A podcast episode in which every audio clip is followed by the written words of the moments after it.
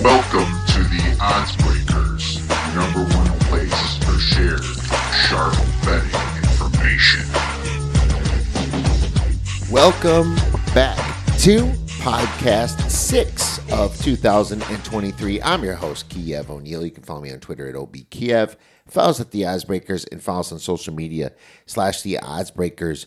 This episode is being brought to you by BetMGM. For an up to $1,500 bonus, please visit the Oddsbreakers slash bet now. Click on BetMGM. Terms, conditions, and location apply. If you'd like to support the Oddsbreakers and benefit from our premium plays, please visit theoddsbreakers.com, click shop, and become a member. Pick any of our winning cappers to get the premium plays before the line moves. You can also support us on patreon.com. And if nothing else, please visit the Oddsbreakers and become a free picks and telegram subscriber. Lots going on this weekend, my friends. We have some massive events. Obviously, college basketball is rolling.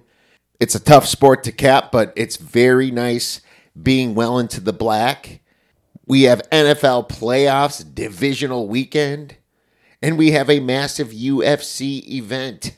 UFC 297, Strickland versus Dricus Du Plessis in Toronto, Canada. And we have a wonderful guest to, to break down this huge event in Lou Finocchiaro from gamblou.com. He's going to come on and talk about these wonderful fights for the pay per view coming up this weekend. Can't wait to talk to Lou. Before Lou comes on, I'm going to go solo and talk a little football and a little college basketball, as well as some teams trending up and some teams trending down for the weekend. So, being that we have three sports to cover, let's get started right into that right now. All right. Starting with the NFL. And if you listen to this show earlier in the week, then you kind of got my thoughts. And to be honest with you, my thoughts haven't changed all that much. You know, I think I was kind of spot on when I took the Packers plus 10 because now the line has moved. It has moved in our direction as usual, and it's down to nine and a half. it didn't move much, but there, there we are. It's at nine and a half. No double digits. It's like the NFL is afraid of double digits, it seems unless obviously you're playing the Panthers or the Giants or the Patriots, right? Then maybe double digits is a little bit more warranted. But in this situation, these are playoffs. These are good teams. You know, it's it's it's interesting seeing such big spreads in these situations. So when I look at these games, I also do a little homework on refs. You know, I like to know what their tendencies are, and I have databases on that. And I'm going to talk about that a little bit too in this handicap because it's something that definitely should not be ignored. Okay. But let's get started right away with the Houston versus Baltimore game, the first game of the weekend on Saturday. So we're looking at about minus nine, minus nine and a half. It just really depends upon what books you're looking at. It's kind of hovering in that area. Um, the total of this is 43 and a half. It went down some the weather in this game. I'll just hit refresh here. I'm always have the weather on. It's supposed to be windy, but it went down from in the 20s down to 19 miles per hour, which is nice. It's going to be cold, 24 degrees. I mean, would expect in the winter in Baltimore, outdoor stadium. So, I mean, this is just a, a situation where the Ravens, you really have to take a deep look into them. Uh, they had the week off. They kind of had a little bit of the week before off, rested some guys. Lamar Jackson hasn't played in three weeks. Does that mean he starts out rusty? I hope not. Mean, these guys have been waiting for their moment for so long now, you know. But who knows? The only thing we can do is try to handicap what we know, and that's when players have a week or two off after a long season. It's usually a good thing. Now, the Ravens' weakness is against the run. But unfortunately, the Texans only rank 26th in the rush EPA. Okay. That's the problem. You know, you look at the stats from an EPA perspective, Baltimore's a little bit better against the run, but from a yards per play, giving up about 4.5 yards is a uh, is, is a little bit telling. Now they do run somewhat of a cover two Tampa two Bears type 46 defense from back in the day where the, the safeties are a little bit back. They're they're not trying to get beat deep. They're okay with giving up yards down to the 30 down to the 40 30 yard line, get a sack, knock them back out of field goal position, protect the end zone, tighten up when it comes close. That's always been a standard in the NFL, really. But what they do is have great blitz practices, uh, pack practices, blitz packages and stunts for their defensive linemen. They move a lot. There's a lot of movement. Uh, the offensive line always has to keep guessing where they're coming from, and that's why Baltimore's just been such a great defense under John Harbaugh for all these years. You know, got to give him a ton of credit for that. Uh, the, the Ravens are the best rushing team in the league, 4.9 yards per attempt. At least one of the most efficient rushing defenses. The Niners are right there too. Actually, Arizona's been a good rushing team, and Miami was before they started getting really banged up. But that's going to be what they focus on. That's how they're going to march downfield. And whenever we talk about rushing, when it comes to quarterbacks like Lamar Jackson, Josh Allen, you have to factor them in too. You know, they're kind of like a the third running back of the team and someone that's always live to go take off running. That's a massive issue for teams. It's so hard to stop a rushing quarterback, especially if he's pretty dang accurate down the field. Lamar's having a great year under Todd Monken. But at least the Texans aren't bad at stopping the run. They only allow 3.5 yards per attempt. The big issue for me is the home road splits. The Texans are a good 5.8 yards per play at home, but only 5.0 on the road. I think that's a pretty big difference. The Ravens at home, 6.4 yards per play. So that's a pretty big split going from 6.4 to 5.0. I can understand this spread. My number is around Ravens minus eight. So, looking at a few situations with Texans, they lost Noah Brown. Um, besides Tank Dell, who's been injured since what November, early December, somewhere around there, he went on IR.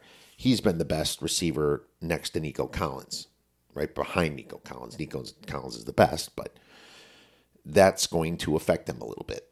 I think they're going to key in on a couple different guys. So I'm going to kind of look at the prop market. First of all, I like Trey Flowers a lot on the Ravens side of things. The Texans only rank 20th in opponent pass EPA. So I even see Lamar having some success throwing the ball down the field too. But honestly, I think just Trey Flowers is just has a massive camaraderie or somehow with Lamar already. And they know where each other are, is going to be at, it seems, and when the ball is going to be released. Uh, it's been great to watch. I am absolutely floored on how good Flowers has been. Um, I was not as high on Flowers as the market and other people, and I was wrong about that preseason. But I have to focus in on some of his props. But I will also say that the Ravens might get Mark Andrews back which is great. But man, that Isaiah Likely, their backup has been fantastic too. You wonder if they move him in and do a little bit of both or two tight end packages. That could be very dangerous to a Texans team. But here's another prop I'm going to look at besides some Trey Flowers receiving props. And when I say receiving props, it could be longest reception, it could be total receiving yards, it could be uh, pass completions, right? Catches. I might look at a Dalton Schultz prop because I think with the Noah Brown being out, Noah Brown's a big guy. They're going to need a big guy to throw to. And Woods is kind of shot, you know. Um, John Metchie is, you know, I feel not uh, NFL wide receiver one, at least not right now. He's had his injuries, and maybe that was part of it. He was a pretty high draft choice. But I think it's going to be Dalton Schultz that benefits the most from the Noah Brown injury. So I'm going to look at a Dalton Schultz prop as well. But unfortunately, as far as the numbers concerned, there's not a lot I can do with it at nine and a half because my number's eight, which means if it was down to eight, it would be a, a, a pretty dang good teaser down to two. But in this situation, I, I'm just going to enjoy the game. Probably root for the Texans a little bit to keep it close because no one wants a blowout. But I can see how this can get out of hand, being that the Ravens are so rested, so powerful, and obviously, I mean, their last game was game one of the season. They blew them out. The Ravens blew out the Texans, but I'm not going to completely go by that. I think uh, I, th- I think that the Ravens also have a lot of choke in them. But one thing that you can't you have to remember about this spread if you're taking the Texans, the Ravens have the best kicker in the NFL, Justin Tucker. I could see them kicking a 55 yard field goal in the cold to make it seven from seven points to 10 points, kind of just locking it down. And then the Texans will be driving, and then you wonder if they're going to try to go for a field goal and then try to go for an onside or try to go with that touchdown. That's just complete coin flip situation. It's perfect number between the seven and a half, seven, seven and a half, and the uh, 10. So um, that's my leans. Next, we have the Packers versus Niners. Niners now nine and a half. Total is fifty point five. Pretty. These totals pretty dang high for playoff games. The Niners are number, are number one in offensive EPA, and number five in defensive EPA. But when you look at recency, the Packers are right with them. The Niners are a massive 6.9 yards per play at home. But the Packers are pretty good on the road, 5.8. There's not a lot of teams that are 5.8 yards per play on the road. So you got to give some props to the Packers for that.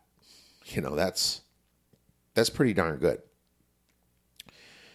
Getting back to the game, I see that both coaches know each other very well. As you know, Matt LaFleur was uh, Kyle Shanahan's protege for a while, offense coordinator before he moved to the Packers, what now, three, four years ago. So there's familiarity there. I looked at some recent history, two and two against the spread for both of these coaches, their last four matches, where, and those are the only ones that I think that these coaches were really head to head. But I can expect some trickery from both sides. They both know that uh, what he, that each other is going to come up with some different stuff. They both know that each other is familiar with their plays, and maybe that this is part of the reason why the total's so high. Normally, when coaches are very familiar with each other, total goes down a bit. But we'll see. I mean, these are two of the most creative coaches out there. I think part of the reason the Packers have such a great finish here is the coaching. It wasn't just motivating the guys from the Green Bay Packers after that massive Tampa Bay loss. It was the schemes. That makes Matt LaFleur a very good coach. I've always said that. And how Packer fans were kind of crapping on him in the middle of the season. I was kind of like, I'm not sure, buddy. And then here we are. Jordan Love's being talked about as a franchise quarterback. Just absolutely unreal for Bears fans and Vikings fans and Lions fans, you know. But here we are. I, I think it's uh, more Matt LaFleur, as, at least right now. And I think this offensive line has been blocking again. But it's going to be a little bit different when you're playing against Chase Young and you're playing against Joey Bosa. Some of those holding calls that you avoided in Dallas uh, might just uh, come to fruition here in San Francisco, although the tendency of the officiating crew, Alex Kemp, is a little bit more towards the dog. And that's just kind of the way he is, the away team. Actually, the away team is kind of what he tends to. John Hussey, though, on the other hand, I forgot to mention for Baltimore, he's more of a home ref. So just wanted to throw that out there. But here, here we are, handicapping this game. I still can't get to 10. And I can't get to 10 because whenever there's familiarity with teams, and this is kind of like when you're handicapping a lot of different sports in basketball, um, most likely hockey. When the the next time these teams play each other, you lean towards the dog. You know, just because they already played, there's familiarity. They've seen some of the plays. The players have seen what each other has. They think about how to beat their opponent. The, the lineman across from you, right? There's plenty of reason why things are a little bit closer when they play each other again. But being that these coaches have played each other four different times, I kind of feel the same thing, even though this team didn't play each other. These teams didn't play each other in the regular season. So I'm concerned a little bit for Brock Purdy. You know, I'm I'm concerned for him because he did have that bad game against Baltimore. Very good coach in John Harbaugh, obviously, and you have a very good coach in Lafleur. But I, it, the truth is that Love is a bigger guy. He sees over the line better. You know, Brock Purdy's going to have his plays. Kyle Shanahan's going to try to get some guys open. But if that defense from the Packers can figure that out a little bit, you might be able to rattle him quicker than Jordan Love. My problem is that there is more pressure on San Francisco, even though they're at home, because their expectations are Super Bowl. They're the number one seed. Jordan Love and the Packers have already exceeded their expectations. They're playing with house money right now. So once I saw Purdy choke a bit against Baltimore, it's made me a little bit more concerned for him than against Love. But the reason that I'm not putting a lot more on my Packers, on those Packers, my Packers bet, I'm trying to say, is that the Packers have a weakness against the run, ranking 22nd in opponent rush EPA at 4.4 yards per rush. And I just don't know how they're going to stop CMC. I think CMC can absolutely run wild against this team. I think it should be a CMC game. If I'm Shanahan, I have the Niners minus eight. I'm just literally right in the same boat as I was against the Ravens. So find a 10, take the 10, like I said when I gave it away on the first show this week. But that's where I'm going to hold, st- hold steady right now. And I still have no other thoughts of playing the Niners, at least not right now. If I can find an alt line at six and a half, you know, you're going to pay what, minus 170, something like that. I still, I'm not sure I would do that. So it hasn't moved down to teaser territory. I'm fine with the 10. Keep that going for the two stars. Buccaneers versus Lions. Lions minus six, minus six and a half ish now. Total is uh, 48.5. That's pretty high. but here we are. You know, Lions indoor track. And how about that reporter asking Todd Bowles if he's worried about playing in the cold in Detroit? Oh my God. What an absolute debacle that was. You know? I mean, I, I, everyone makes mistakes. Don't get me wrong. It was a mistake. She just didn't do her homework. But anybody that really knows the NFL, that's the first thing that comes in mind is don't. You know, if you really know the NFL. But people are not hired by what they know or how good they are anymore. Back to the game. This Detroit team was really outplayed by the Rams. That's the truth. I thought McVay kind of blew it at the end and they were better in yards per play. They out yarded from a total perspective over the Lions. And uh, the Rams were great, except for in the red zone where it counted during a lot of the game. Detroit does not have a good defense against the pass. They rank 25th in opponent pass EPA. That plays the Tampa strength.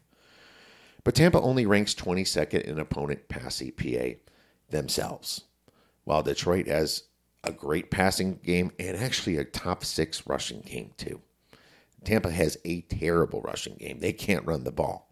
So unless they're playing the Eagles, there's no safe lead for Tampa Bay. If they get a lead.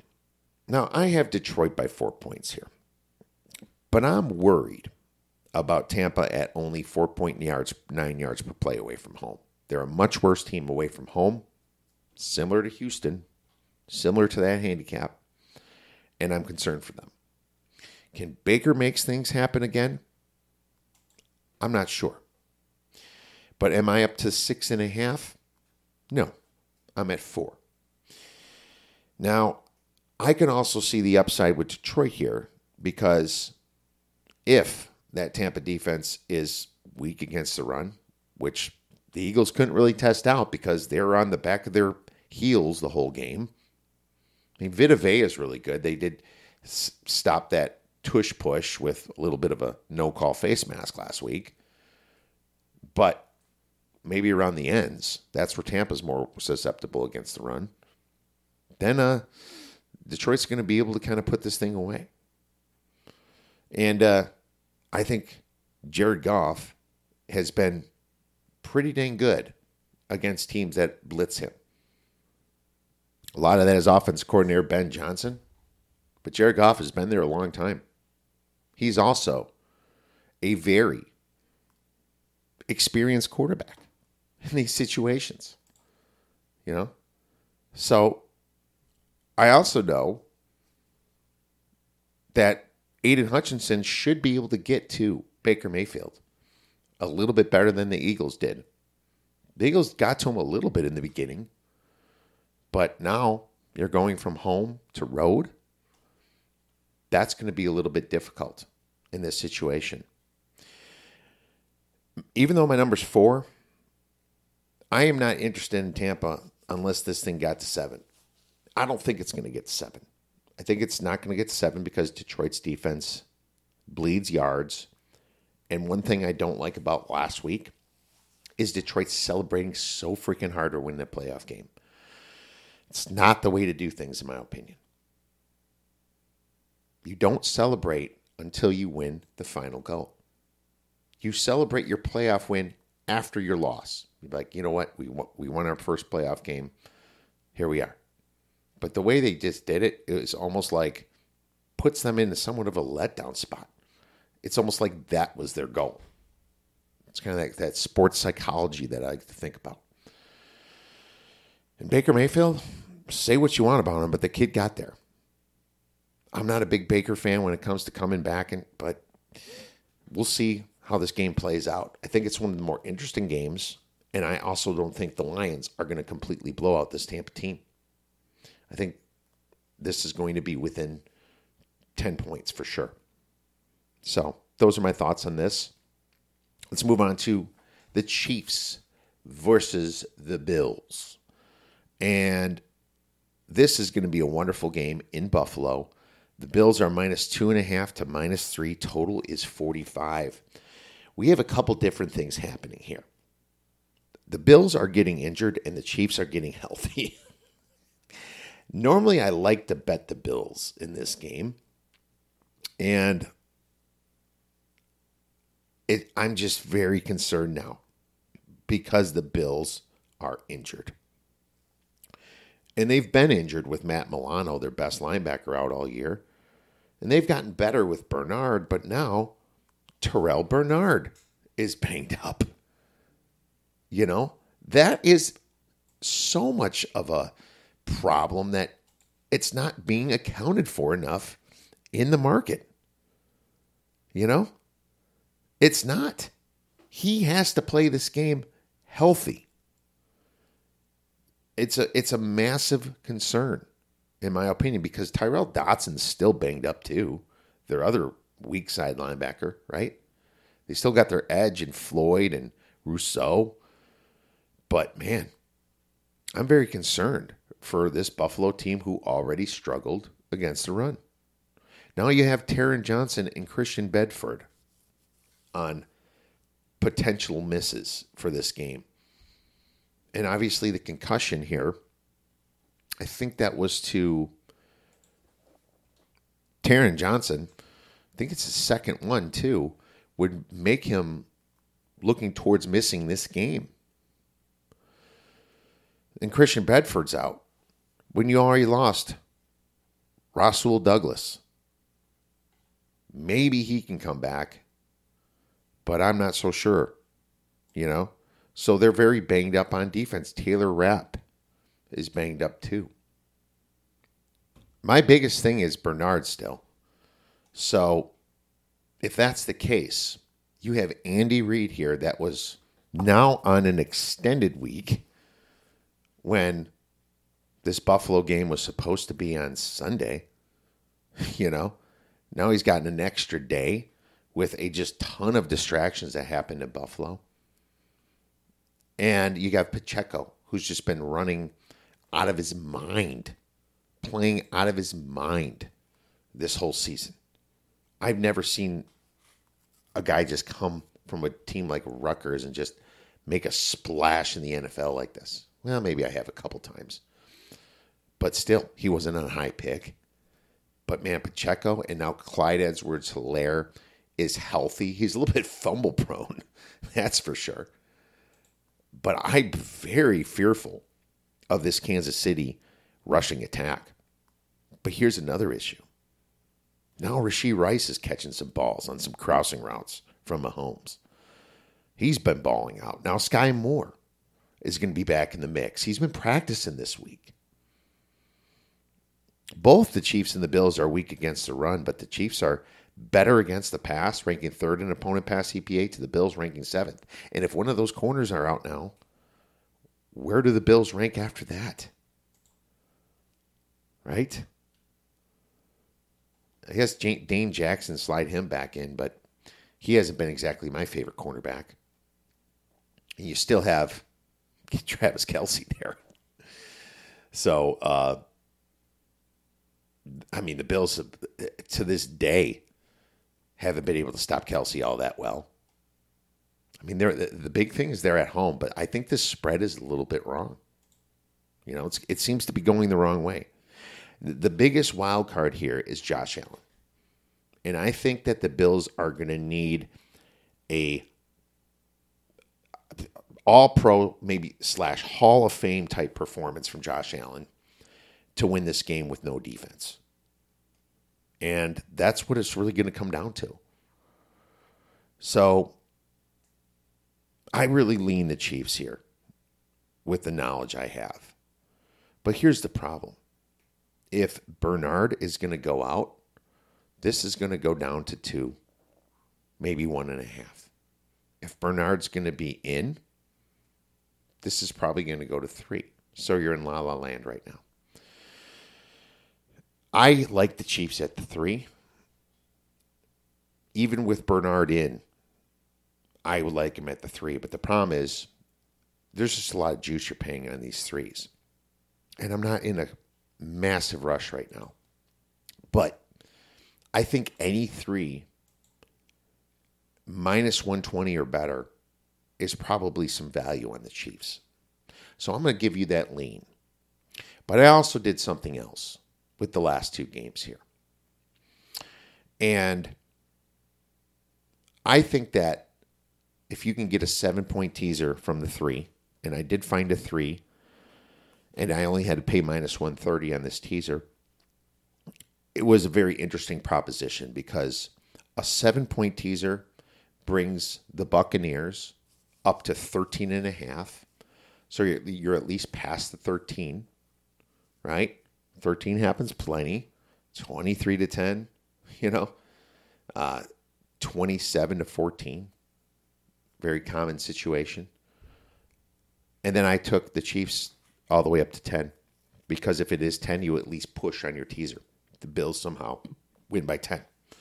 So that's right now my strongest play is a seven point teaser as long as you can match those two numbers up. If you can't match those numbers up, don't do the seven point teaser. Take the Chiefs up to eight and a half, not nine and a half, eight and a half, with a six point teaser that you're either playing minus 110, minus 120 on. And then you just take the Buccaneers up to 12 and a half and just hope they don't lose by 13. That's the better play if you can't get the three in the Chiefs. So that's going to be my teaser this week.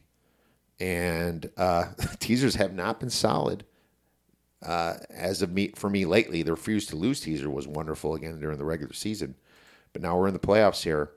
But in these playoff games, in the cold, I think Chiefs keep it close or win this game outright. Hell, if Bernard's not in, I wouldn't possibly play Chiefs on the money line. And I think the Buccaneers keep it close enough against the Lions, who are kind of in a weird letdown e spot after their big celebration for the week. So we'll take the teaser to 13 and a half for the Bucs and the Chiefs to 10 for three stars. You're going to need a bigger boat. I also have a premium play on this game, but that is reserved right now for members unless the line moves a little bit more in my direction. This segment was brought to you by AG1. Why take a bunch of different things when you can just mix one scoop of powder and water once a day? Every scoop is packed with 75 vitamins, minerals, probiotics, and whole food source ingredients of high quality that give me major benefits like gut and mood support, boosted energy, and even healthier looking skin, hair, and nails. If you want to take ownership of your health, try AG1 and get a free one year supply of vitamin D and five free AG1 travel packs with your first purchase. Go to drinkag1.com slash oddsbreakers or click on our podcast episode description. All right, now it's time to talk a little college basketball for the weekend. And to start it off, we always talk about some teams that are trending up and some teams that are trending down. Buy low, sell high. All right, we always love starting this segment off with buy low teams and sell high teams. So starting with the buy low. First one is Texas. Uh, 49th and KenPom went through a hard patch right there, losing a few games. I think they might have some value, uh, being that they're kind of healthy. Actually, they're very healthy now. They've every single game over the past 10 weeks or so, it seems like one key guy was out, but they're all kind of banded together here and uh, finally okay to play. Hunter has been healthy. Um, uh, Disu has been healthy. So uh, they lost four of the last, or three of the last four games. They did beat Cincinnati away, which was nice. But now they have a, a an interesting game against Baylor coming up. I think Baylor's got a ton of offense, uh, great rebounding team on the offensive side. But uh, I personally think this could be a Texas play, uh, being here at home coming up for the weekend. Number two is South Carolina, 73rd on KenPom. This team is better than that number and should be able to make some noise coming up here uh, against some of the tougher teams that they're about to play. I like their defense for under Lamont Paris. Uh, they rank 76th on defense now. I think that's just getting better and better. They play a slow place and they like to slow it down. They're going to Arkansas uh, coming up here this weekend. Arkansas is probably going to be a decent favorite here. I'm guessing three plus points this could be a sneaky spot for South Carolina, who against an Arkansas team that only ranks 108th in efficiency. You know, uh, on defense, they rank 127th on Haslametrics in efficiency, adjusted efficiency. Uh, South Carolina's in the top 100 at least, uh, 98th on offense, 89th in defense, and uh, moving on up. So uh, I like the coach for Arkansas and uh, or sorry for uh, South Carolina. I mean, I always like Musselman too with Arkansas. I just don't think this is his best team, and that's probably why he benched Khalif Battle his uh, last game. So I'll be possibly looking at them. And number three, going to go with the Iowa Hawkeyes, hitting their stride finally. You know, they were a bit discombobulated at the beginning of the season, but now they've been uh, shooting extremely well. Uh, also, stealing a nice win as a dog uh, away from home at Minnesota just recently. They have a really interesting Purdue game coming up this weekend. Um, I think they do have the offense to hang with Purdue a bit. So that's going to be very interesting. I, I, think Purdue, minus Zach Edey, doesn't really have the best defense in the world. You know, they rank 60th against the three. I mean, that's not bad. But at the same time, uh, that's what Iowa's going to do. Iowa shoots a decent amount of threes. They've shot more in the past, but their possessions are just so high. And Iowa played this team and lost by 19 points uh, back in December when Iowa didn't have it together, and that was away at Purdue.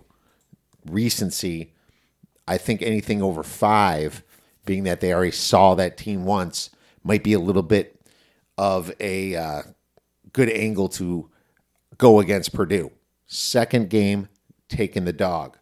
Next, we have the sell high teams, and I'm going to go with Alabama. Alabama ranked eighth on KenPom. I know that Alabama was something I discussed last week, but their best win was just recently against Mississippi State. And Mississippi State was in a letdown spot. They just beat Tennessee. So uh, Alabama just does not play good D. It's really different out there without Brandon Miller and Jahvon Quinerly, and they're going to hit a pretty tough uh, stretch coming up here. And I'm just going to go with another sell high team from the SEC in Auburn for number two. Number fourth on KenPom. Now the media's all over them, talking to them, talking to Bruce Pearl. This is the spot where they kind of let down a little bit. And it's going to get a heck of a lot harder coming up here for Auburn as well. Uh, pulling up their schedule, they have Ole Miss at home. Probably going to be a comfortable win. Ole Miss is a little bit overrated, but then they have Alabama on the road, and then they have Ole Miss on the road. So or sorry, Mississippi State on the road, which is worse. So, going to get a little bit more interesting for them, but after those, after that stretch, I'll probably stay away from them until they hit that away stretch at Georgia in, on February 24th and at Tennessee on uh, February 28th. I think those are two spots you might want to fade Auburn. And finally, the last one is sell high on Xavier. They're just getting a little too high here. I think 26 on KenPom. They're only 220, uh, 209th in effective field goal percent. You know, Big East basketball is interesting, but they're going to be tough now. Very tough games coming up at Creighton and at UConn. I could see betting against them in both of those, possibly winning at least one, maybe two. And so I, I think is a good spot to fade Xavier coming up with their schedule. So those are our buy low and sell high teams. Let's move right on to the slate for the weekend. And Friday is actually a heck of a lot better of a Friday than many of them coming up here because you have Xavier against Georgetown. Um, this is going to be a fat 18 point spread or so.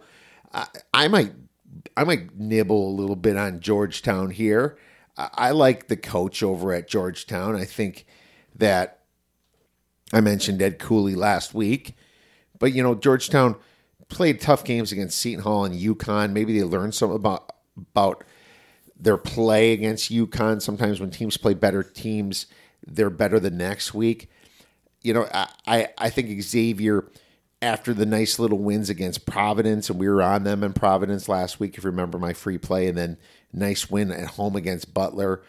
Could have a little bit of a letdown here, sandwichy spot against Georgetown, and then they'll have Creighton on deck. So that's why it's a little bit more of a sandwich spot. I might maybe in the next three games I'll be fading Xavier, but I'm looking at that.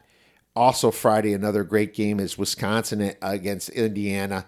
Wisconsin, after just getting demolished by, well, a very hot Penn State team and one-sided officiating in the Big Ten. There's that's why the home court is around five points here, and in the market in many of these situations. I mean, it's simple to see. Look at KenPom's, look at the Bart Torvik, and look what the actual spreads are. You'll see it's actually about five points of home court advantage, which I don't disagree with at all.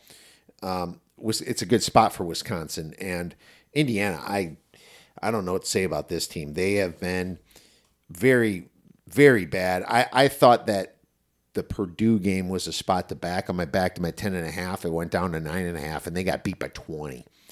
So I lost that bet this week.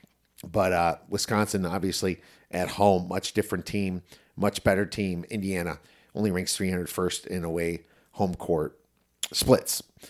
So that's a good game. Colorado State against UNLV is going to be a great game. Colorado State's probably going to be about a six point favorite here against UNLV. I, I find that's going to be just very interesting to handicap. I haven't really dove completely into that, but uh, you they both have advantages from three and from near proximity. Uh, this, believe it or not, even though these teams play a little bit slower of a pace, this could be one that you might want to look to bet the over uh, in this situation. Uh, it's going to be pretty high, probably around 148 or so, but I would play it up to 150 in this situation. Uh, neither defense is great. Uh, Colorado's defense has faded a little bit now that they've played a tougher schedule. Uh, although I will say their schedule is pretty good against Colorado and Creighton uh, back uh, in the non-conference, but those games went over as well. So I'm going to look for the over in this situation. That brings us to our Saturday slate, and I picked a couple games for Saturday and Sunday that I'm going to be possibly playing here. So starting with UConn versus Nova, you know, KenPom's got UConn as a one point favorite, and and the I, am thinking it's going to be more of a two and a half point favorite. Total 139.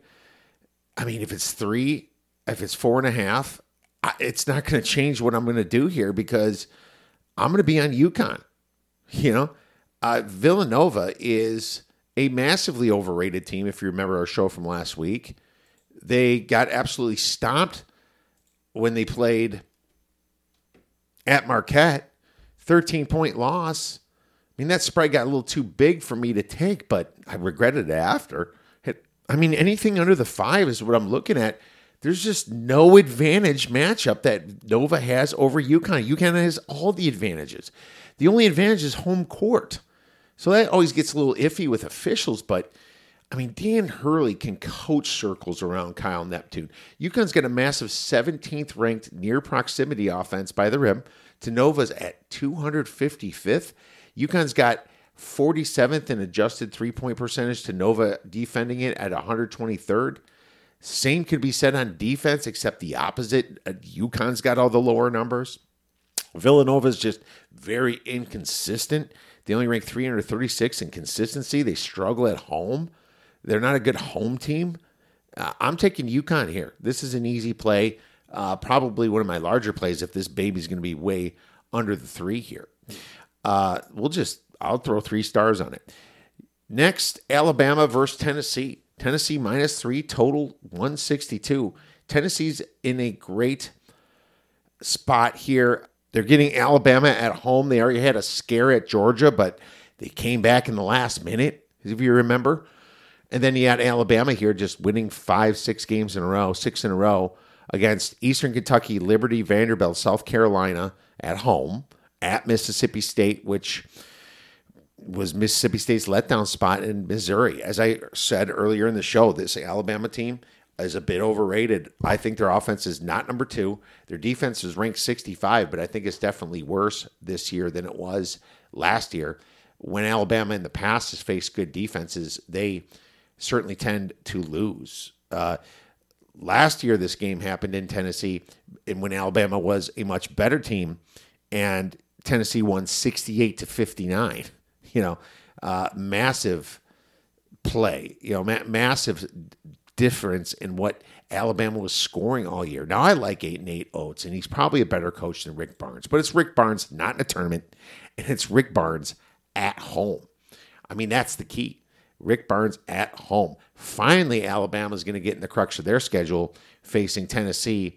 And then uh, I think they dump that one. And then I might be on them next week, Wednesday, against Auburn. So this is a great spot to back Tennessee, in my opinion. We'll take Tennessee minus three for 2.5 stars. Anything lower than that might be more of a star. Anything higher up to five, and five is my limit, probably would go down to two stars. The only thing I'm addicted to right now is winning. All right. There is a lot of other great games on Saturday that I'll probably be looking at. Arizona will be a massive favorite against UCLA, probably like a 22 point favorite. Not sure if I'm going to get involved if it's that high, but uh, I already mentioned Iowa might be one I'm looking at. I know the the Haslametrics has it by 10 points Purdue, 7 points I believe for KenPom. 88 minus 81, seven points. So I, I think the spread's going to be more like five and a half or six. I still think that possibly is too high based upon this situation and the familiarity they have now that the Iowa kids saw what Purdue had earlier in December on December 3rd. So I'll be looking towards Iowa for sure on that one. We have uh, Auburn versus Ole Miss, as I mentioned before. It's going to be a pretty large spread for Auburn here at home. I'll probably stay away from that one. Uh, Duke will be able to get vengeance against Pittsburgh. I find that interesting, but this is going to be a massive spread too by about 14 or 15 points. I would actually lean Pittsburgh in this situation. Pittsburgh uh, being very disrespected here uh, against a Duke team that's good, but you know Pittsburgh. There's just one of those teams that kind of creep up and uh, people aren't prepared for. Uh, I think this Pittsburgh team could be live against Duke here. Get a little road revenge from that home loss. So TCU, Iowa State. I mean, Iowa State on the road. Are you kidding me? If this thing is anywhere close to a pick 'em, I'll be all over TCU without any arguments. Up to four, I would take TCU in this situation. Uh, Creighton, Seton Hall. Seton Hall will be at home. I'll, learn, I'll lean Seton Hall, but man, I'll probably stay away from that. Creighton just had that ugly loss. Uh, just, uh, I think it was yesterday or the day before when they played UConn on the road. Now they're going back to Seton Hall on the road still. Not a great spot for them. I mean, it's not a terrible spot since they're coming off a loss, I guess I would say, but probably want to probably want to stay away from. To be honest with you, St. John's against Marquette. Oh, that's interesting too. I think Marquette's a terrible road team. I think St. John's will probably get it together. Good spot for St. John's. Yeah, just a lot of great games coming up this weekend. Baylor, Texas, as I mentioned earlier, is going to be a great game. Then you have Kentucky, Georgia. this is uh, this is a big game too. Uh, look towards the over. I mean, Kentucky's just been going over, and Georgia plays fast now, and Georgia's actually keeping. Uh, they've been scoring. They've been scoring a hell of a lot of points lately. So uh, this, I don't think they can make a total high enough for this. If it's not 170, you know, I would certainly look towards the over on that one. But we'll see what happens. Sunday's also uh, a great slate, and I got one for Sunday here for sure that I'll most likely be playing as long as the number is within what I think it's going to be. It's going to be Michigan State versus Maryland. I got Maryland plus four at home, total 130. If you remember, I said Maryland is actually no, Maryland was not on my list for buy low teams, but they're probably they probably should have been. This Maryland team has had an awful start to the season, but you have to admit that their loss since their loss to Indiana, they've been playing much better ball, winning seven of the last 10 t- games since that early Big Ten game. If I, man, if, if this spread is above the three, I think this is going to be a decent sized bet on Maryland. Of the last three games, Maryland shot 51.5% effective field goal. Uh, that's pretty good. That counts two road games, too. Maryland's defense have been stepping it up. Now they're ranking 22nd on KenPom. Michigan State only ranks 244th away on Haslametrics, and uh, they shoot 51.5% on the road. I, I like uh, Maryland here in this spot for sure. I'll, I'll take Maryland anything above the three uh, to cover on Sunday for. Let's just let's just call it four, and let's call it 2.5 stars. How much you want to make a bet I can throw a football over the mountains? Well, that covers it for college basketball and my thoughts. Now it's time for a little UFC 297 with our wonderful guest, Mr. Lou Finocchiaro from Gamblou.com. Now I'm very excited to welcome back a fight enthusiast and one hell of an MMA handicapper in Lou Finocchiaro from gamblou.com and the Bout Business podcast. You can follow Lou on Twitter at gamblou. Lou, thanks for coming back on the show. We're at a new year. Everybody's already got their resolutions going. Some have probably dropped out. Uh, my resolution is to win more money in MMA. How you doing? That's always a great uh, resolution.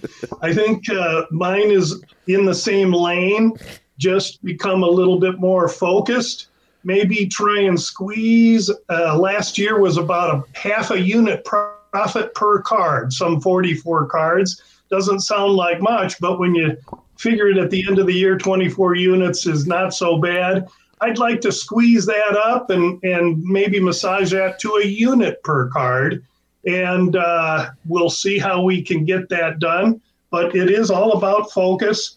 And uh, we've only been, we're, we're in our second UFC card of the year, as you're aware. Uh, last week, eight, two, and one for the favorites. So the favorites are starting out firm, but it doesn't deter me being a dog fan trying to derive maybe some value out of underdogs this week. Oh, there you go. And I'm a dog fan as well. But man, don't sell yourself short. 22 units is great profitability is great. If it's one unit, you're ahead of the game. It's just the way it is in this industry. So that's a wonderful year. I always listen to your show, and you've had some fantastic angles, and I was real excited for your year. Um, helping me out too, prep for some of these cards is always a great thing. But hey, we have a, an event, UFC 297 pay per view coming up this weekend in Scotiabank Arena in Toronto, Canada. And I guess the first question I have is what's significant about either the arena that they're in or both playing uh, fighting in Toronto, Canada to this card? Well, I'm glad you start with that, Kiev, because there, there are a few things have to be mentioned. Number one, Toronto. And people wouldn't necessarily understand this, maybe unless they're hockey fans. Uh, and they're used to seeing guys skate around on ice with two teeth in the front and five missing. But uh, the fight fans in Canada are voracious. Uh, there, there are no more feverish fight fans anywhere in the world than Canada. They match the fervor of those in Brazil. So that's number one. Number two, uh, the fact that it's Toronto and a pay per view mean we're in a 30 foot cage, not a 25 foot cage like the Apex. Right. So the the grappling heavy heavy fighter may find a little more stress, or uh, he may find it more difficult to corner, grab onto, and drag down to the floor their opponent simply because of all the extra real estate. And there are a couple of fights featuring, you know, what looks to be wrestler versus striker. Um, the next thing we have to understand is out of the 12 fights, nine of them feature Canadian fighters. Eight of the nine are favored. Do all eight deserve to be favored? If I look at it, I think maybe so. But can we poke holes? And is there maybe one or two opportunities within that uh, realm of Canadian strength uh, that we can try and expose. I think maybe there is, but let's understand as the UFC sets its table, it wants to feature fighters from that area to help grow its brand. And yet, sometimes we can find these fighters are set up with somewhat favorable matchups. I'm not saying it's set for the Canadians to sweep, but if a guy blindly put 10 bucks on every Canadian on Saturday night, I think you possibly win some money despite the fact that some are favorites. That's that most are favorites. Yeah, and and that's a key part of it. Like you said, Canadian fighters. Um, I, my next question was, are there a lot of Canadian fighters here? I think I counted eight of them, Lou, and that's a decent amount for any event. yeah, uh, nine Canadian fighters, uh, and you know, the fans are going to be raucous from uh, the first fight with Malcolm Gordon. Uh, and then they'll have to sit on their hands because it's the co-main and main event that does not feature any Canadians. Well, there you go. So the co-main and main event are just straight up different countries, not from there. But you know what? They'll have their fill of their own guys. I think it's just you know going to be fun to watch these title, this big title uh, contention right here in the middleweight here, especially between two very accomplished fighters in Sean Strickland and Dricus Du Plessis. So I'm very excited for that. And yeah, people could say the the women's Bantam uh, title fight is interesting too. Now, obviously, Nunes is gone and things change, my man. And uh, obviously, belts have to pass. But uh, uh, that's going to be a very interesting fight as well to me. But before we get to the main card, I always like to ask you about the undercard. Uh, are there any fights that stick out to you that you want to discuss, or possibly even have a plan? Well, uh, it, it's it's actually the undercard where I'm going to be fishing a little bit more for those live underdogs. Uh, the main card uh, we'll get to, but I, I, find less underdog fodder there. Uh, but to start with, um, and I'll go quick. Uh, in the second fight in, uh, Canadian Jazz Jazz Javicius is fighting a Brazilian Betche Cachoeira. Excuse that pronunciation. That's okay. uh, jazz and Cachoeira. So what we have in Jasmine is a, a mean fighter that really is uh, very well rounded. She's coming in on a stepping stone of wins, and she's a grimy, gritty, grappling uh, fighter, very aggressive. She's going to go right at Cachoeira. Cachoeira, on the other side, is uh, fully aware of, of her, and it's Priscila Cachoeira, excuse me. Cachoeira is completely aware that she's set up here as the sugar daddy that's going to uh, show up and apparently supposed to lay down for Jazz Jasudavicius. Uh, this thing opened 335 Jasmine, and now she's up to 380 the Brazilian Cachoeira now uh, plus 330 or so. Uh, usually these fights will go the distance, women's fights. Very few end in finish. And so uh, while I think Jasmine is the correct side here, I wouldn't put past a couple of things. Number one, the total in the fight opened one and a half and over minus 155. I really believe that if Jazz wins, it's its decision. I don't know that she is strong enough to get Cachoeira out of there. And Cachoeira's got power. She's going to come in and try and knock the block off Jazz. I'm not. I'm not against a little money on Cachoeira here as a live dog. The next fight is Yohan Lainesse and Sam Patterson. Now, Lainesse, Canadian, and he's fighting in Canada, taking on Sam Patterson, who's a long, tall drink of water. If you look at the uh, specifics here, Patterson, 6'3 for 175, 170 pound fighter, 27 years old, and is going to have a two inch reach advantage besides two inch height advantage. Patterson lost his last fight uh, against a young power slugger named Ashmouz. Uh, he was knocked out in his hometown. Now he has to pay the price for that and travel to Canada to face Lainesse, who has had some gas problems before, but I believe those will be very well taken care of, understanding he's fighting in front of his home crowd. Uh, Lainesse now priced around that minus 150. Uh, we used him on the podcast uh, as a second leg of a parlay. So we hold Lainesse in a in a positive money situation coming into this fight. But I'd be remiss not to mention him because I think he has every bit the power that Mr. Ashmuz does. And I think Patterson, uh, being in, as long and tall as he is, compromises himself to make this weight class. And he may not do so anymore after this fight with Lainesse. I, I look for the hometown Lainesse to be in good position there. Uh, next, we'll go two fights away from that. And this is a very interesting one, Kiev, because we've got a uh, basic rematch of a fight that these guys fought within a year, and it's the hometown Sidey, and he's fighting a guy named Ramon Taveras. Now, Sidey is all the hype in Canada, and he earned his UFC ticket by knocking out Ramon Taveras uh, in a contender fight some some uh, months ago.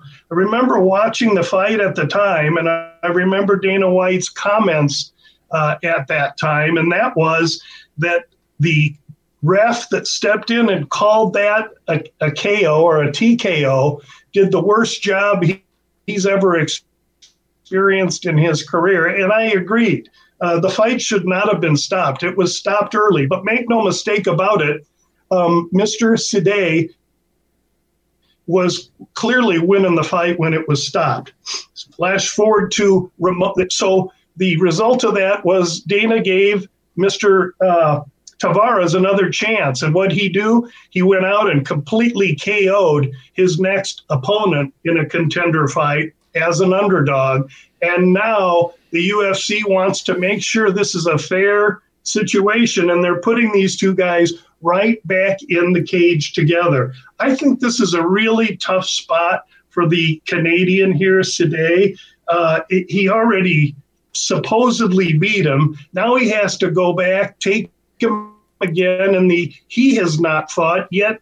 Ramon has fought and coming off a very impressive KO. Uh, as an underdog, here's a fight opened today minus 180. Now it's only minus 185. Not a lot of movement here. I like Ramon Taveras a little bit in this situation. Wow. And you know, what's funny. I was keying in on this fight as well, but maybe from a different perspective, I was going to look under one and a half rounds, Lou. Um, looking at some of these fighters' histories, you know, especially when it comes to Sidey, most of his stuff has been finished in the first. So I don't even, I can't even gauge how much of a gas tank he has. I know he went five rounds back um, in Battlefield Fight League, but that was, you know, four fights ago or so. He likes to get out early, and these guys are punchers. I think this could be a very violent fight. And now that you added that story to it, there's a storyline now. I think maybe that puts a little bit more towards the first round as far as effort from a guy like Ramon Taveras. So that almost makes me like it a little bit more. It's pretty much at even money right now for the total over or under one and a half rounds. Yeah, and it opened minus 175 to the over. So that that's getting steam, that under. Yeah, I mean, I wish I grabbed it earlier. that's the thing. You and me, you and me both. I and I made this note on Tuesday or on Monday, I should say, when I do my opening line look, and I had seen that it opened 75 was 130, now is down. So uh, I don't know that I'm uh, quite so enamored on the total. I would surely be more enamored on fight does not go the distance because you're right. I, I think somebody's going to come out of here getting finished. Yeah, fight doesn't go the distance. You're laying some good wood on that, probably minus 250 or something is what I think I saw. I'd have to relook at that. But um, the always thing that worries me is when you get into the bantam weights uh, in the in the featherweights and everything. Those guys in general will last longer. So that that is, and that's a general statement. Especially, yes, it's general, and especially now you're putting them in all that real estate. It's like two flies in a barrel trying to compete. Mm-hmm. Uh, so I totally get, I get your drift there. I'm trying to look for uh, uh, to fight to start round two.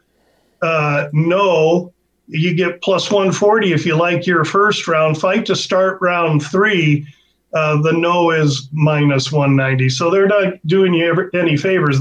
They're aware of what we're speaking of. They certainly are aware of it. But um, I'm going to still key in on it for just the history. I'm not sure it would be a large play if I get to the board on that one anyway. But no, good stuff um, and uh, great advice on that for sure. So you know, it's and you have Canadian fighter in almost every single fight. Uh, in the prelims, Sidey and Taveras is really the only one without a Canadian flag next to him. Jourdain is an interesting one. I put next to Jourdain. Um, actually, sorry, I actually put Sean Woodson with a question mark. I think I liked uh, Woodson a little bit more with the plus money. Not saying I'm going to get to the window, but I thought that Sean Woodson was getting a little underpriced just because of him not being Canadian. Maybe you can have any quick thoughts on that. This is Woodson's first fight outside the United States, and what I'll be watching for for him at, with that frame, 6'2", 79 inch reach, is his cut. Uh, he he had a great uh, win against uh, Buzukja his last out. He opened plus 140. Now he's plus 180. Everything there is uh, is speaking to me like a live dog. Now with Jourdain, we have a Canadian fighter that now that John Makdessi has retired, he's the most tenured Canadian fighter. He's never been able to fight in Canada. He's really looking forward to it. I think we're going to get his best effort. You might have just diagnosed what might be one of the best fights of the night. I don't know that I have a strong opinion either way, but if Woodson is maybe one of the first uh, in the first 20 minutes he steps on the scale looks good and he gets to go back and drink orange juice and eat bananas i might have him uh, targeted as a live dog yeah, yeah. I've seen him fight before, and even though he's got that tall frame, he seems to move himself well with it. Uh, he's got that draw, but three wins in a row, minus the draw against Luis Saldana. So uh, I'm going to definitely look at a little bit deeper. If there's a Canadian I was going to fade, it was going to be Jourdain on this situation. So we'll take another dive into this one. But let's get to the main card then. And we have a wonderful fight with uh, actually two non Canadians, Arnold Allen, uh, I believe from the UK. Uh, I think I'll have to double check that and against Movsar Ev- Evloev. So, what are your thoughts on this one starting out the main card? Yeah, Russia versus England, and should be a really awesome fight. And here's the one maybe referenced where uh, it, it, excuse the pronunciation with a guy with my last name shouldn't mispronounce other guys' last names, but uh, Russian Evloev, uh, the guy makes no qualms about being a wrestling-based fighter, and and that's to me, I, I love that. Now everybody wants to put on a show and win bonuses by using their hands and flashy knockouts and everything. He just wants to win. He wants error-free fights and I respect him for that. Now, that being said, he really needs a win here. And if he can get a win against Allen, who's a pedigreed top ranked fighter, he really skyrockets up the rankings. Uh, as far as Allen, he'll be an inch taller. He's a lefty. And uh, while he isn't doesn't have a reach advantage, he he will be, uh, I believe, uh, the fighter that has more pedigreed, uh, big time five round fights, meaning he just got beat by Max Holloway in a five round fight. He's been through this before. Now, with this being only three rounds, he's going to allow it to go. Now, uh, the Russian Evloev doesn't believe that Allen's takedown defense can even come close to stopping him. And you know how those Russian wrestlers are. They're they're unrelenting, like a steamroller. Mm-hmm. They'll just roll you over. Now, Allen uh, has, uh, and I watched the interviews, he's been uh, training with 170 pound guys, one after another, all trying to take him down. So he knows exactly what's coming. And in this fight, if, as long as it remains on the feet, Allen will be the sharper, faster, crisper, more refined striker by far, as well defensively. So Evloev, though this fight starts on the feet, doesn't want to spend too much time with Allen on the feet. This fight I see opening at 155 for the Russian. He was a minus 155. On Monday, it was minus 185. And just before we came on here today, and I'm looking at DraftKings primarily, he's minus 190. That that segment of opening between 100 and 190 and then growing is is really a tenderloin segment for looking at dogs. And Allen fits that and I'll have to do a little more research, but I do like Allen in this fight. In fact, if I play it, it's Allen uh, or pass. You know, Evloev, one of the first things you look at is, I mean, his last, what, seven, eight fights went to decision, and the one that didn't was deep into the fifth round anyway against Rafael Diaz back in 2018. This guy hasn't had a finish since July 21st of 2018. So the natural thing that people do is look to see what his price is winning by decision. It's like 10 cents cheaper You know, it is not anything that you want to look Right. at for any situation. I was I laughed at that price, Lou, when I saw that, but the books kind of know where people tend to go to. They, they know what we're up to, Kiev, doggone it, and and that's a that's a pain. But I, what I will say is, in uh, Evloev's last fight, he fought a guy named Diego Lopez, and it was a tough spot because Lopez took the fight on very short notice and jumped in there, and and he gave Evloev all he could handle. Allen saw that, and I think Allen's greatly encouraged by uh, that last fight. Th- This is another fight should be a banger. Yeah, I agree. I agree with you too. Let's move on to the next one then. Chris Curtis against Mark Andre Barrialt. And I have to get the updated. I know I don't think 165 is correct. 154 plus 154 on Marc-André Barriault's side. Chris Curtis's is minus 185. So I mean, Chris Curtis has been one of those guys that I haven't been able to figure out well, Lou. I, I, I'm pretty sure I've lost on a few of his last fights when I was high on him. You know, I kick myself when he fights a long, tall fighter, uh, and then they- they just move backwards and stick him. And and I believe that's happened a few different times to Curtis. Yet Curtis uh, has beaten some fighters that really surprised me before that. So I, I've been kind of the yin and yang on it, on the wrong side of buying on him, and uh, maybe I, I don't want to call it bitterness here, but I it made immediately made me look towards Marc-André Barriault here, especially because you know he's the price at the dog, and you can't deny that I, he's gotten better. I know he lost to Fluffy. I think it's okay losing to Fluffy Hernandez because Fluffy Hernandez is fantastic, and he's going to be in the next main card, uh, main UFC event coming up too, and I can't wait to talk about that. But um, beating Julian Marquez and Eric Anders, I think really said something about Barriault. So I'm I, am i am looking towards him, but I want to see what your thoughts on this fight are before I make any final decisions. Yeah, and and I'm kind of the same, uh, or have been the same with Curtis. I've always been somewhat. I've always degraded him to a touch because he used to fight at 170. Now he's fighting up at 85, and I I, I would uh, I, I would check him a little on that. But he's done very very well, and in this fight, he's got 41 fights under his belt. He's going to be much the much more or skilled, quicker, faster, explosive fighter. Barriault's a little bit of a plotter, and it's the body of work, the level of competition that Curtis has faced, I think far outseeds the level of competition that Barriault has faced. I think Curtis is a, a rightful favorite in this fight, and I would put a very, very strong lean on Chris Chris Curtis here. He opened minus 165. I'm seeing it now minus 180, uh, two and a half uh, shaded to the over minus 115.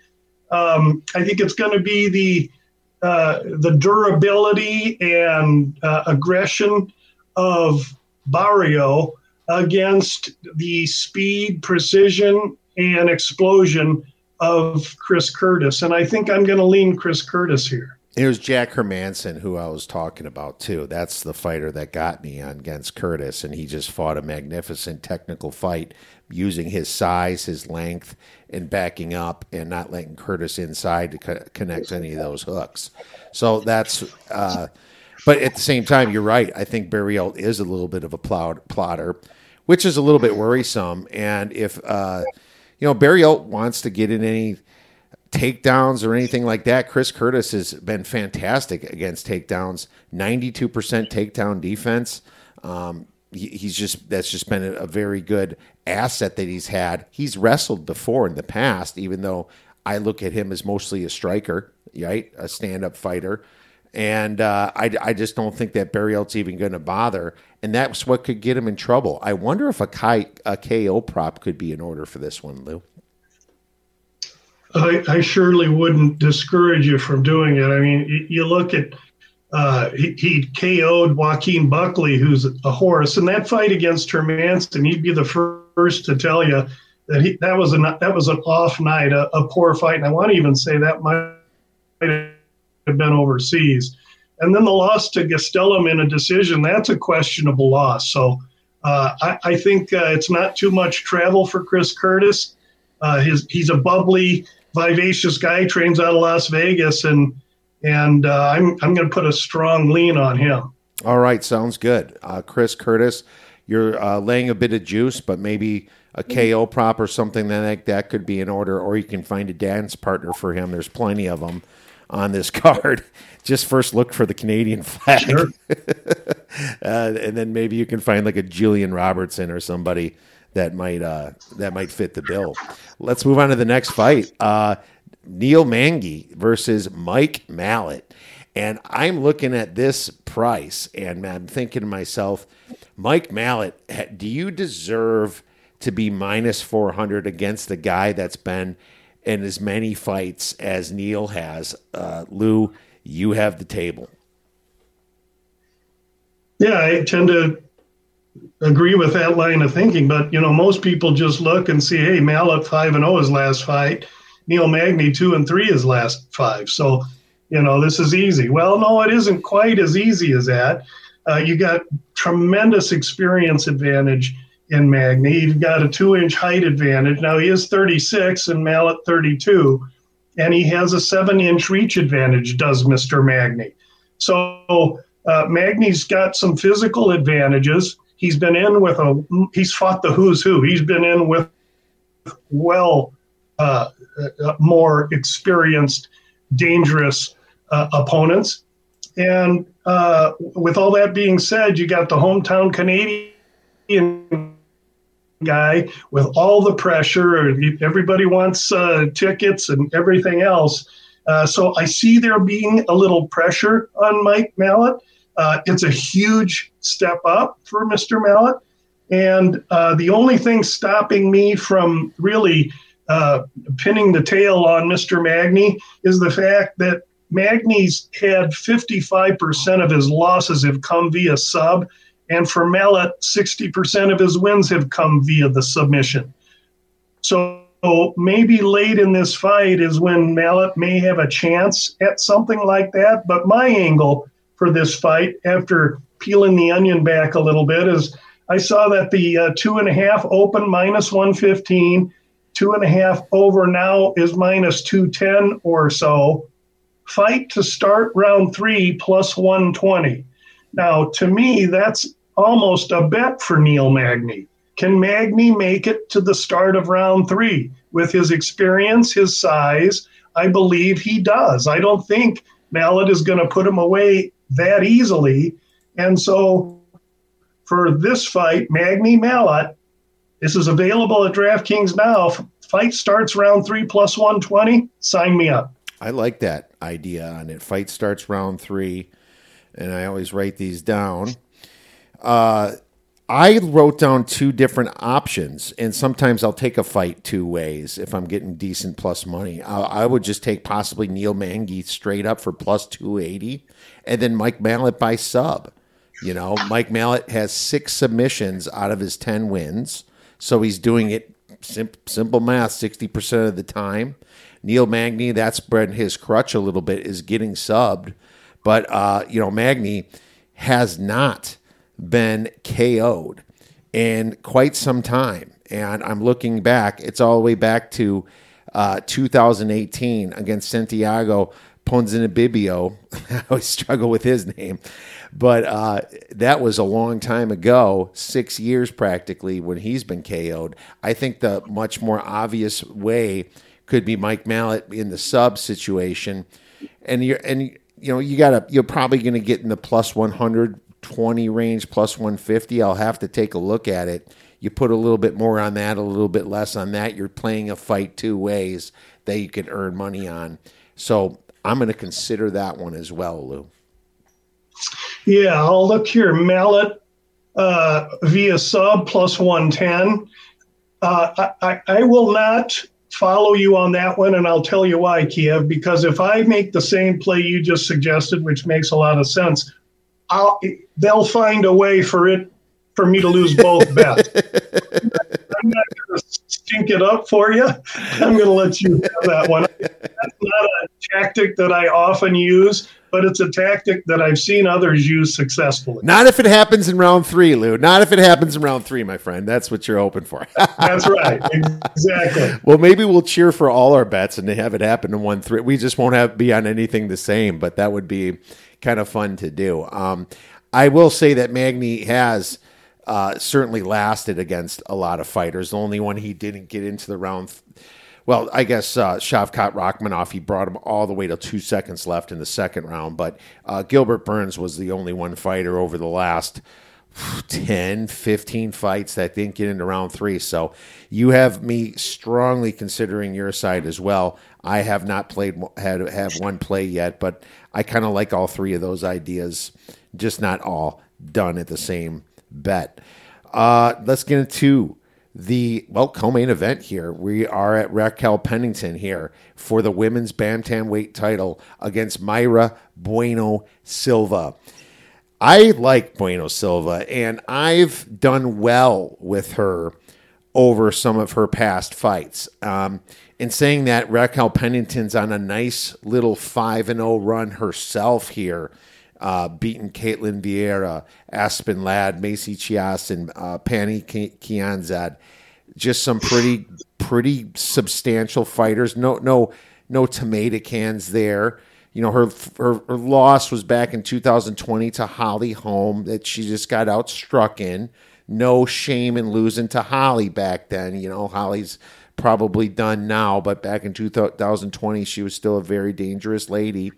Um, but at the same time, Bueno Silva, uh, she's strong, you know, Brazilian. She knows some of her jujitsu. She's really good in the clinch. You know, I, I, like how she gets fighters in the clinch and uses her knees and lifts her knees. She has a no contest overturned against Holly Holm from 2023, but she had a nice three win uh, uh, uh, streak before that. Uh, of course, losing to Manon Fiorot uh, before, who is the real, I think probably the real contender in this class. But uh, let's look at these two ladies. Uh, they'll have to fight Fiorot after this, most likely. But um, I'm gonna, even though uh, Marina Mar- Mar- Mara Bueno Silva is favored, I like her to win, but I actually kind of like her maybe in the prop market by submission. Yeah, and so uh, this is uh, this is the fight that I'd like to give you my best bet on, and it's going to be Raquel Pennington. Listen, okay. uh, Mayra Bueno Silva is mean as a junkyard dog. She she really is. But I think we got to understand who she is and what she is, and I, am seeing uh, win, that the win over Holly Holm is legit. Uh, again, Holm uh, back in what August of 23 isn't the Holm that Rocky beat uh, some years ago. So I give Rocky credit for that. But before, I, and, and Bueno Silva had Adderall in her system for ADD. Is that I, why it was overturned? Yes, and I don't see that as a real issue. So I don't give the I, I award her that Holm fight.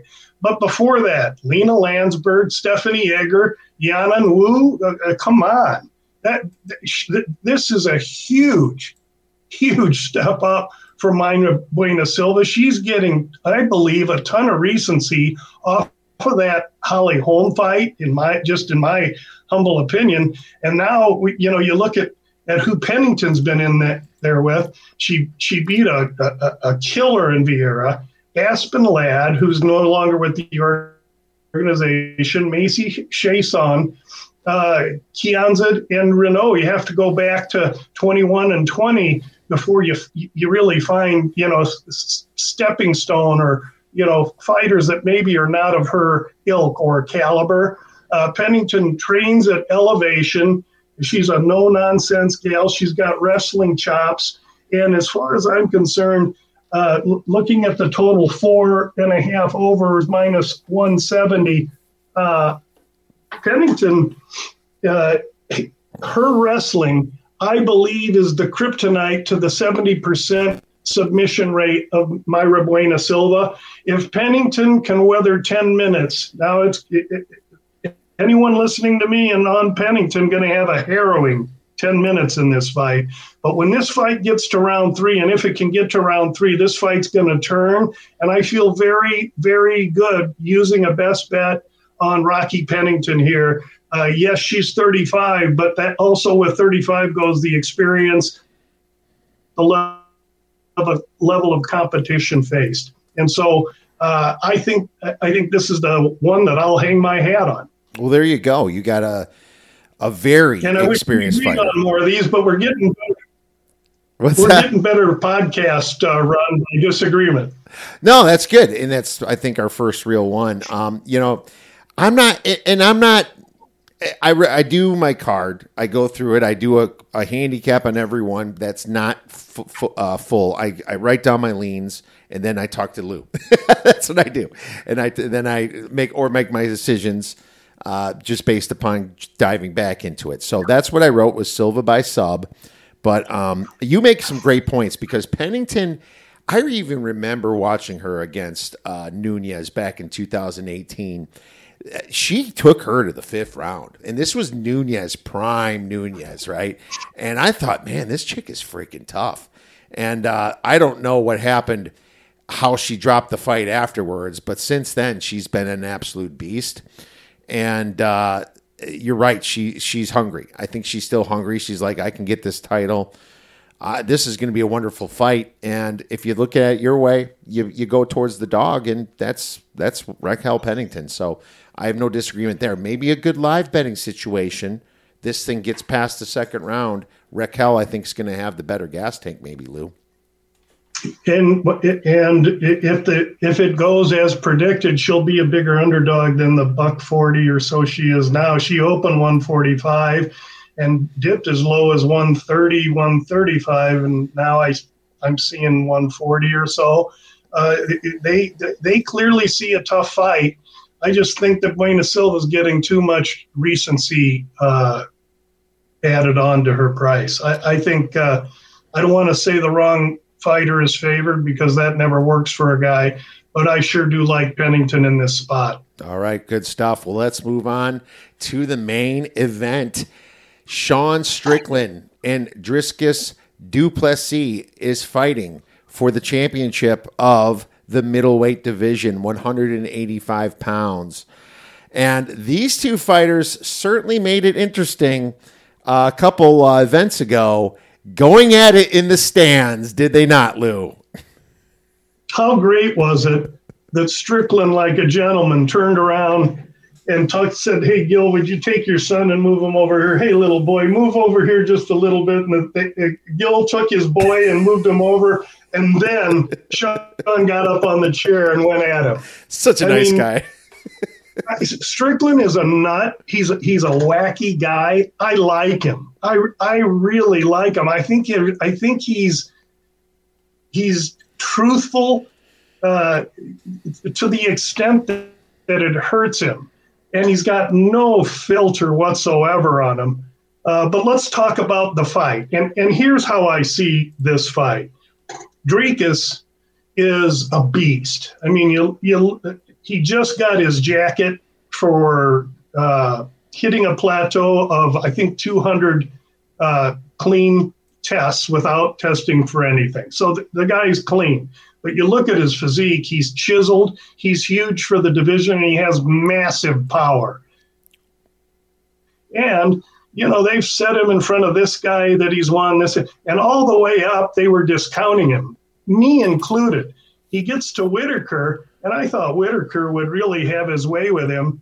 And he finished Whittaker in the second round. Now, in the interviews yesterday, Sean Strickland believes that Whittaker, as well as Brunson, the fighter he beat one or two fights earlier, are dead horses, meaning there was no life left in him. That could be true. As far as how this fight goes, it's going to be two guys that, that go clashing head to head. That's what they want to do. We remember Strickland with Alex Pereira. He wanted to test his mettle against a striker, and he got KO'd in the first round. So I got I know what I'm getting in Dricus. I'm getting a forward charging athletic guy with tons of power that can gas. And that's important in this fight. In Strickland, I got a guy that can fight for three days. That's all he does is fight. Gas is no problem. He never wrestles. He doesn't grapple, but he can. And he has tremendous advantages in each in this fight. The wild card with Strickland is his IQ. Now, his coach, Eric Nicksick, out of uh, Extreme Couture in Las Vegas, is it's his job to keep Strickland channeled, focused on the fight, and not get too emotional. But can I trust that? So I've gone a long way into telling everybody how I see this fight, and I still don't have any clue how to bet it or what to bet because I don't know what I don't know if Dricus can say something to uh, Strickland that'll that'll throw him off guard and get him emotional. I think that if Strickland was Cannonier or if he was any of the other fighters in the division that I didn't have the IQ worries with, that it, uh, this would be an easy one for me because I think Strickland takes him into the third and fourth round and batters him. Dricus has said that his cardio issues were because of sep- a septic septum septum issue in his nose. There's something in your nose called a, a septum, I think. He's had it corrected. He can breathe way better. Well, the first thing I'm doing if I'm Strickland is jabbing the bejeebies out of that nose, kneeing it, elbowing it, and making it hard for Dricus to breathe. So fascinating fight. Uh, I, I want to like Strickland. I, would like to bet him here. I think the price is advantageous on Strickland, but I can't trust what kind of emotional person I'm going to get when the first when the round for uh, when the bell for round one rings. You know, I agree. I don't know why. The, I think this. If I was lining this fight, it'd be even on each side, though. And you have Du Plessis as the dog, and so that that moves me towards him a little bit. Now I know he's not a pure wrestler, but he has grappling wins. You know, he has takedowns. He has submissions on his record, you know. Um, and so that makes me, and, I know Strickland's fought in a lot of these guys, but his grappling hasn't been purely tested, I don't think. Um, if you look at some of his matches, uh, yeah, I know the Pereira one was strange to me. I'm like, uh, how quickly he got KO'd in that. And uh, Pereira obviously moved up to the 200. But I was on Strickland against Adesanya, and I saw something in that, and I was happy to win. Now Izzy's uh, bitter as hell. Uh, would you like some? Uh, he was saying some uh, interesting things, saying uh, Dricus is going to win inside the distance.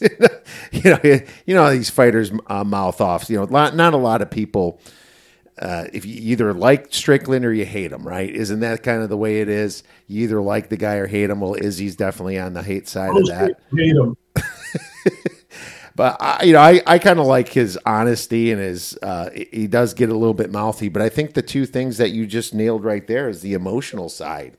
I, I think that he needs to keep that straight, and I think it's going to get him caught up and possibly to the mat, and that's where Dricus can you know stay on top and win this fight possibly. No, I, I want to respectfully disagree. If this goes to the floor, and and Dricus do, does not want this on the floor unless it's the first round, and he charges out like Brock Lesnar and tackles uh, Strickland to get on top when he's fresh and dry. Um, I, I look at Strickland as the well more the the uh, more well-rounded fighter by far. Dricus doesn't want this on the on the floor. He wants to hit him with his hands. That's where he wants Sean. And uh, I, I, just think I just think Sean. Look at his fight against Cannonier. Mm-hmm. Outside of Whittaker, Dricus has not fought anyone with that kind of explosion, power, and movement and Strickland arguably beat Cannonier. He he got the loss via split decision, but that could have gone either way. Um, I remember that fight. I'm gonna I'm gonna do everything I can do to try and ascertain if Strickland can show me some mental focus for this fight. But uh, again, gun to my head, if you're going to make me bet it, I'm taking Strickland on this on this one. Okay, even with the juice. So I'm going to lean uh, Dricus. You say Dricus. I I might be wrong on that. I've called him Dricus forever, but I'm looking at a prop. Do you think this thing gets to round four? Because these two guys aren't going to go out easily, and fight to start round four is plus 110 lou maybe we don't even need to take a side in this maybe we can just you know root for a longer fight as long as some emotions are put in check i i think that strickland has the gas tank like you said and and Dracus if that if it's really that uh, nose issue maybe if that's cleaned up this does get into round four and if they're not wrestling on the mat they're going to have more gas, Lou. This fight opened, and, and I'm tracking opening numbers like from November, Thanksgiving ish. Three and a half under 115. Monday, it was one and a half over 225. And the 115 was under three and a half. Okay. Monday, it was one and a half over 225. I'm looking at it today. It's two and a half minus 110. They don't know. They don't know. don't okay. know. And so that this is one where you can tell they they they don't. It's it's all, all over the place now. The guy that went under three and a half and has over one and a half might have done really well. I wish that was me. It isn't. But I was surprised. I thought three and a half might be the right number. The one and a half stunned me because it it it, it lends me to believe that it was Du Plessis. I don't see Du Plessis finishing Strickland early. Rather, I think this is uh, an overfight, and I, if Strickland wins, I think it's because he absolutely picks him apart in the later rounds. Uh, in round one, Dricus in round two, round three, four, and five, Strickland with the cardio.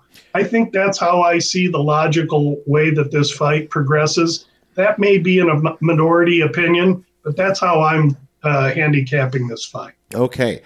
I think it was a bad price put out there by the books based upon the emotion of what happened in the stands. You know, so th- you know that gets people thinking, "Oh, this thing's going to just be a quick rumble." But when they get these are professionals, once they get into that ring, they're going to size each other up a little bit. They're, they're, this is for the championship. They are not going to uh, play on stupid emotions that kids have when fighting in the backyard or meeting at the park. This, these, I think they're going to be a little bit more careful. So I'm going to lean that this thing does start round four uh, at the plus 110 before I do a little bit more research to fire down. But man, great stuff, Lou. What a what an amazing card that we just went over. I like it more and more. I mean, it, just from a the first look, it doesn't look as exciting, but now after the New Year's, after Christmas, you know, we're getting back into the MMA again. Uh, I, I got real excited talking about this with you, but uh, there's also a few other cards coming up, Lou. And uh, I'm wondering if you have any future plays, either tied into a parlay or a play you already made or are looking to play that is even that's not even happening this weekend. Yeah, of course. And I just will say one more thing about Canada people. If if you're new to fights or if you watch a lot of fights, tune in. This thing these this thing is going to be just crazy, and the fans in Canada will not disappoint. Um, yes, uh, there's a there's a championship fight, and it's coming up. I want to say February 17th. Volkanovski against Ilya Topuria. Uh, Volkanovski opened, uh, I think, 170 and Topuria, or 175, 180, Topuria 155, and I grabbed it. And I wasn't adroit enough to release it to Bout Business podcast people then. Uh, by the time I got it released to my people, uh, Topuria was plus 130. He's now plus 120 or plus 125. I'm going to take the challenger against Volkanovski. I've made wheelbarrows of money off Alex Volkanovski, but uh, there's a couple of things that make that draw my uh, attention to the challenger. One is Volkanovski uh, bouncing right back off of the KO to Makhachev. Makhachev's even come out and said he needs to slow it down, take some time. Other fighters have made this mistake. Fighters fight. They never study their history. I think never in any time in his career has Volkanovski been more susceptible. And for that reason, uh, Topuria at plus 125 or better would be something uh, that I would ask your listeners to consider. I must have made that bet when you did, Lou, because it went down pretty much the next day or later that day when I took Ilya Topuria at DraftKings at plus 154, 6, one of those numbers.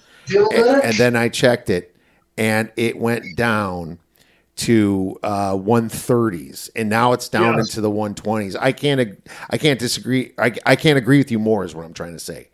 Uh, Ilya Yeah, Topuria is in a great spot. Volkanovski's in a questionable spot, calling off that loss, little bit compromised. But I've always wanted to back Ilya in this situation. I even tried to get cute when he fought uh, two fights ago or so. Um, I, I, the wrestler, I, I his, his mind's. I'm, I'm leaving. Bryce? No, no. oh yeah, yes, Mitchell? Bryce Mitchell. Yes, yes, Thug Nasty, Bryce Mitchell. I even tried to get cute because I thought Thug was just way too big of a price, and no, this was nothing. Ilya, Ilya out wrestled him, and not even just outbeat him. He, he, he he's just a world class fighter, and it is his time. You know, um, the interesting thing about Il- Ilya, he's actually from uh, part of the either Russia or Ukraine. He's from out east out there, but he also wore, wore a Spanish flag for a while. Now he's back wearing a Georgia flag, so I'm a little bit confused by all that. But I love him in this spot. Yeah, he uh, he he was born in Germany, and he's he's of uh, some other heritage, Russian or or some Slavic, and he uh, now is fighting out of Spain. So he's a hard guy to keep track of, and he's a little bit cocky for my liking, um, but uh, with wins over uh, Bryce Mitchell, Jai Herbert. Ryan Hall, people are going to look at that and say this guy doesn't even belong in the cage with Volkanovski. But I, I, I really look at this situationally. If Volkanovski took this fight and it wasn't February, or let's say this fight gets postponed and now they're going to fight in July or August, I'm taking it, it comes down and things change. But as long as they keep this thing where it is, it's a situational handicap for me. Yeah, absolutely. Um, I almost thought that this weight class under Volk, I guess, was a little bit weaker. Now, you mentioned some of those names, Jai Herbert. Uh, yeah, I'm not. I'm not big into Damon Jackson. Some of those guys, and I actually think that Volk's toughest opponent um, that he fought three different times uh, in Max Holloway was probably the next best fighter in this division. You know, that's what I thought. Uh, that's what I thought for a while. Actually, I thought Max might have gotten the best of him when the, in that split decision back in 2020, but they gave it to Volk anyway. That was the that was his only time. But uh, yeah, Yair Rodriguez, he's there too. Korean Zombie, but I just think that these two fighters are above and beyond everybody else, and which makes it such a great fight. But I will say that Ilya sometimes gets his chin out there, and and I remember when he did fight uh, Jai Herbert, he kind of got hit pretty hard by him, and uh, he was a little bit rattled in that fight. So I, I there is a path for Volk, and if this thing gets off the plus money and it goes to Volk plus money, I might just scrap the whole thing and make money on both sides. I can't I can't see I, I can't see that happening, but boy would we be lucky if it did. Uh, without question, Topuria is stepping up big time in this fight, but he's got tremendous age advantage here, and how much wear and tear, how much attrition has Volkanovski taken, especially coming off a head kick KO some what four or five months earlier. Just think it's awful quick. I think it's awful quick too. And Lou, what a fantastic breakdown of all these fights. I love having you on. You did a fantastic job as usual. I can't wait for this event. Where could our listeners and viewers get your great information in place? Well, thanks so much for having me on. I appreciate getting in front of all your listeners. The easiest way to get to me is at gamblou.com, G A M B L O U.com. I offer blogs uh, on an almost daily basis. My podcast is available by hitting by accessing the Bout Business podcast each Monday. I do an opening line report podcast that's six or seven minutes long, and all I do is focus in on line movement for that week's UFC card.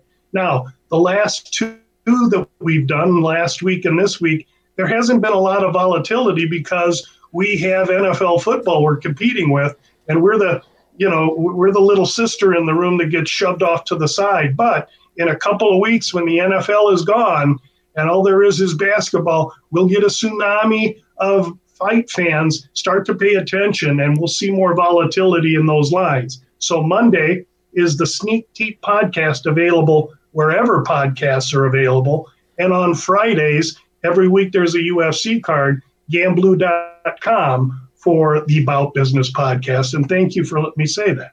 Absolutely. Guys, make sure you check out gamblou.com. Fully revamped site. Looks professional. Very well done. Wonderful podcast. Uh, Lou, once again, thank you. We'll be texting this weekend. Thanks so much, Kiev. Good luck, everyone. Now it is time for The sharp side of the force. Sharp Side of the Force is brought to you by BetMGM. For an up to $1,500 sign up bonus, please visit the oddsbreaker slash bet now. Terms, conditions, and location apply. All right, Sharp NFL. The Texans and the Ravens, pretty equal on that. I mean, we only have four games, right? 62% of the bets and 62% of the money are on the Texans here.